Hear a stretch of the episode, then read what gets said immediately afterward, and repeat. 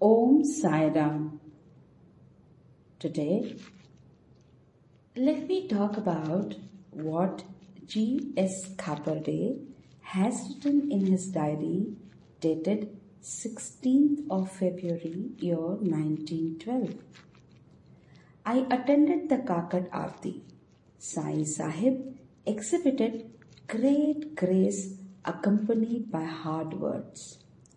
We held our Panchadashi class in the morning after prayer.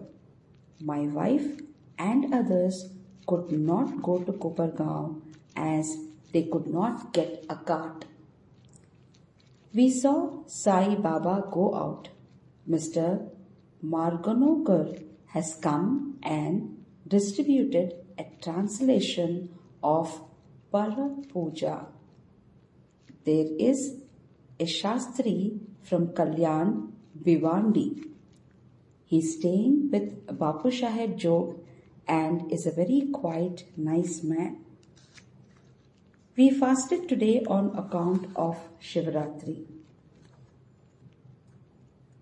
Continuing the diary dated 17th February 1912.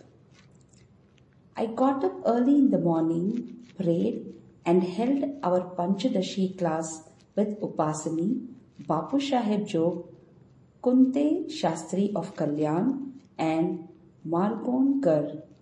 We finished the third chapter today. We saw Sai Baba go out and again after he returned. He was in a very pleasant mood and made jokes. The midday aarti passed off as usual and after it we had our food. Mr. Dikshit is thinking of going to Nagpur for the munj of his son. He wishes to take with him as many from here as he can, but everything depends on the orders which Sai Sahib gives. In the afternoon, there was Dikshit's Ramayan, and then we held our Paramamrit class and made good progress. Later on, we saw Sai Maharaj at his stall. Then there was the Vada Arti and Shej Arti. At the latter, the big fan came to me. On our return, Kunte Shastri of Bhiwandi did Kirtan. He told the story of Uttar Gograhana. He is an old man and considering his age, which is 80 years, his powers of endurance, his energy, and all else is very praiseworthy and remarkable. Mr. Dikshit had his Ramayan and Bhishma read Bhagavad. Bow to Sai. Peace be to all.